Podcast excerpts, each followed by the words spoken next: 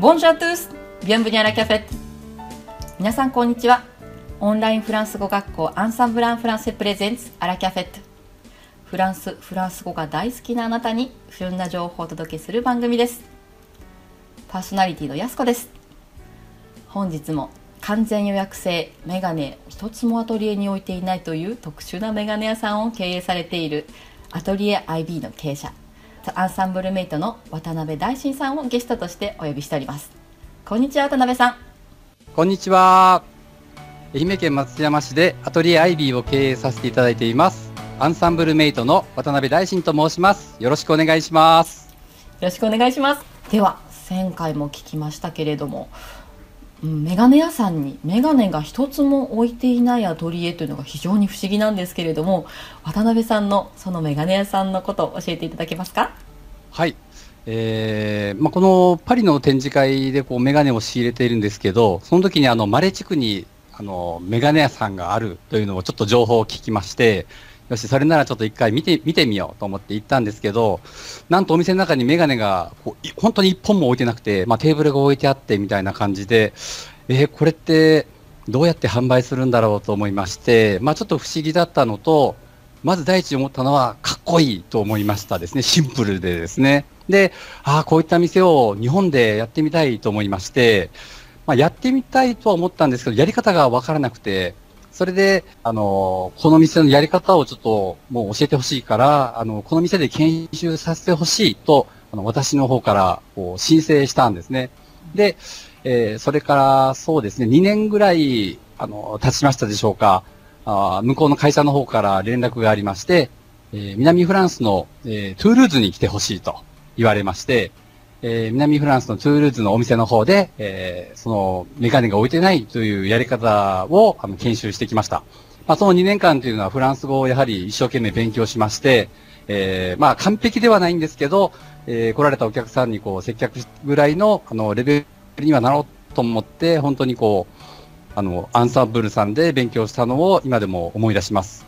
で、うん、えー、まあやり方が分かったので、えー、それをじゃあ日本でもう実現したいという、まあ、その強い思いで、まあ、あまり日本にはこうやそういうふうに眼鏡を置いてない店っていうのはないと思うんですけど、うん、まあ、それを何としてもやりたいというそのただ強い思いだけで今こう眼鏡を置かずに、えー、店をやっております。その眼鏡を置かずにということですけれども普通眼鏡屋さんでしたらたくさん眼鏡がある中で選ぶかなと思うんですけれどもどのようにしてお客様に眼鏡を出されてるんですか？そうですね。えっと、まず来られたお客様の、まあ、どういう風になりたいかとか、あと、まあ、もちろん顔幅とか、あの、うん、まあ、カラーであったりとか、似合うメガネっていうのはあらかじめこう、パッとこう、見て決めるんですけど、まあ、どういう風になりたいかっていうことが一番大事かもしれませんね。ちょっとこう、もうちょっとかっこよくいきたいとか、優しく見せたいとか、うん、でもそれこそ逆にきつく見せたいとか、あの、そういった、まあ、思いを聞いて、まあ、こう、人生がもうちょっとこう、豊かになるというか、ちょっとこう変わった人生になったりとか、なんか心に豊かさというか、ゆとりが出るような、あの、メガネを選びたいという、まあそういう気持ちで店をやっております。うん。それが、やはりあのちょっと私メガネのことに関して無知なんですけれども世界中でなぜフランスだったんでしょうか？えー、やはりフランスというのは、すごく、まあ、おしゃれな国で、えー、それはメガネに限らず、えっと、ファッションもですね、えっと、特になんか僕が思うのは、ご年配の方ですね。まあ、ムッシュにしても、マダムにしても、なんか年を取れば取るほどというか、なんかどんどんなんかこう、いい感じになるというか、味が出るというか、うん、そのおしゃれの感覚がちょっと日本とは違うなというのを感じました。で、やはりこう、フランスの方で、うん、そういったメガネ屋さんも見てみたいなとか思ってですね、いろんな店を回ってみました。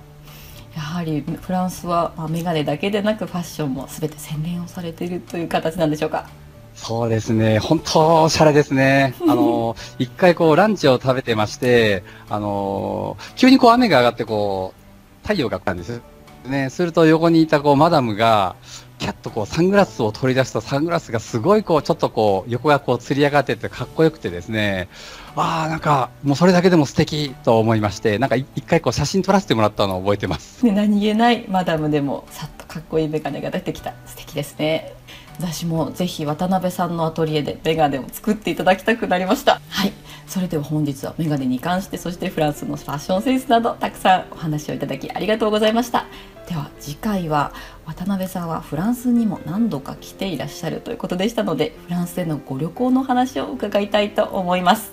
本日はありがとうございました。こちらこそありがとうございました。さて本日のアラキャフェットはいかがでしたか？番組へのご質問ご感想などはぜひラジオアットマークアンサンブル FR.com こちらまでどしどしメールを送ってくださいそれではアラポシェヌファーオーバー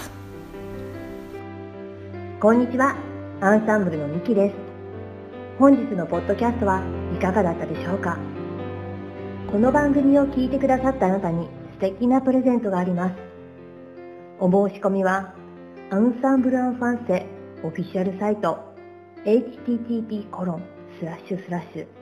アンサンブル FR.com のお問い合わせにアクセスしていただき必要事項をご記入の上ポッドキャストを聞きましたとメッセージをお送りくださいフランス語学習に役立つ特別ビデオをプレゼントいたします